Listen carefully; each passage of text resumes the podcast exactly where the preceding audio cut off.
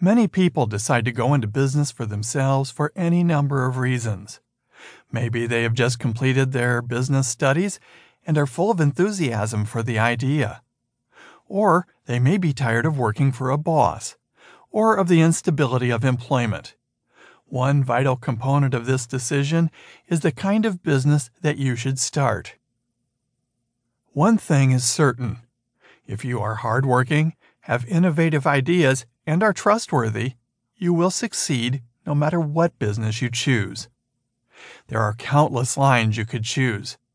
What you need to do is to take a look at the locality in which you want to start your business.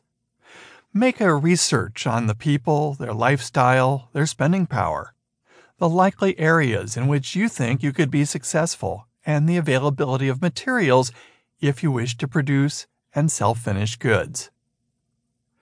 Narrow down your search to three to four business areas by weighing the pros and cons of each, considering profitability and the size of investment you have to make. If money is no problem, it is easy to start any business. But if you are short of cash, it makes sense to look for businesses in which there is as little investment as possible. Here are a few points that you have to cover in brainstorming your own finances, ideas for business, location of business, a look at the prospective customer profile, marketing, support for business. The first point is perhaps the most important of all the points. Why? Once you have started the business, you will take the orders and purchase raw material and start producing finished products with the help of employees putting in whatever resources you have generated on your own.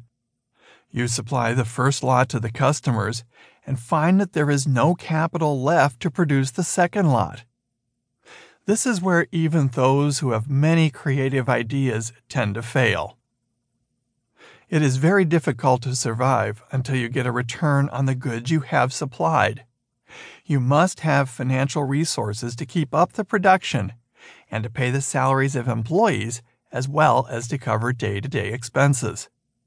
It is common these days for customers to make payments in 45 to 60 days and hence you should have extra finances so that your capital does not dry up. Ideas for businesses are also important. You may have been struck by the success of your friend and think that you can better him in his field of business. Never try to copy any other person's business model. It is good to draw inspiration, but the idea should be your own to carve a niche for yourself try to select a business which you are comfortable with rather than a business you think is more productive. There is nothing better than to turn your hobby or area of interest into your profession as you know everything about it.